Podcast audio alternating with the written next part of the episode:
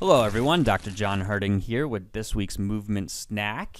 Today, I want to talk about how movement can be medicine. We've all heard the term move it or lose it, and there's nothing, no truer words have been spoken, right? We know that if we're really active when we're early in our lives and then we end up with a sedentary desk job where we're working for eight hours, we lose that um, feeling of fluid movement if we're not moving.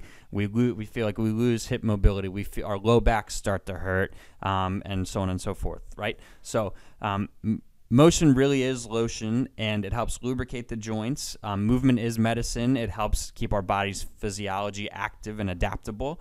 Um, so just think about that, guys. Even if it's just getting up for, you know, this podcast is called Movement Snacks, right? So get up throughout the day, do a couple squats in your cubicle at work, move into ranges of motion that you're typically not moving into, and you'll see that it makes leaps and bounds of differences in how your joints feel and how you feel overall throughout the day. Try it.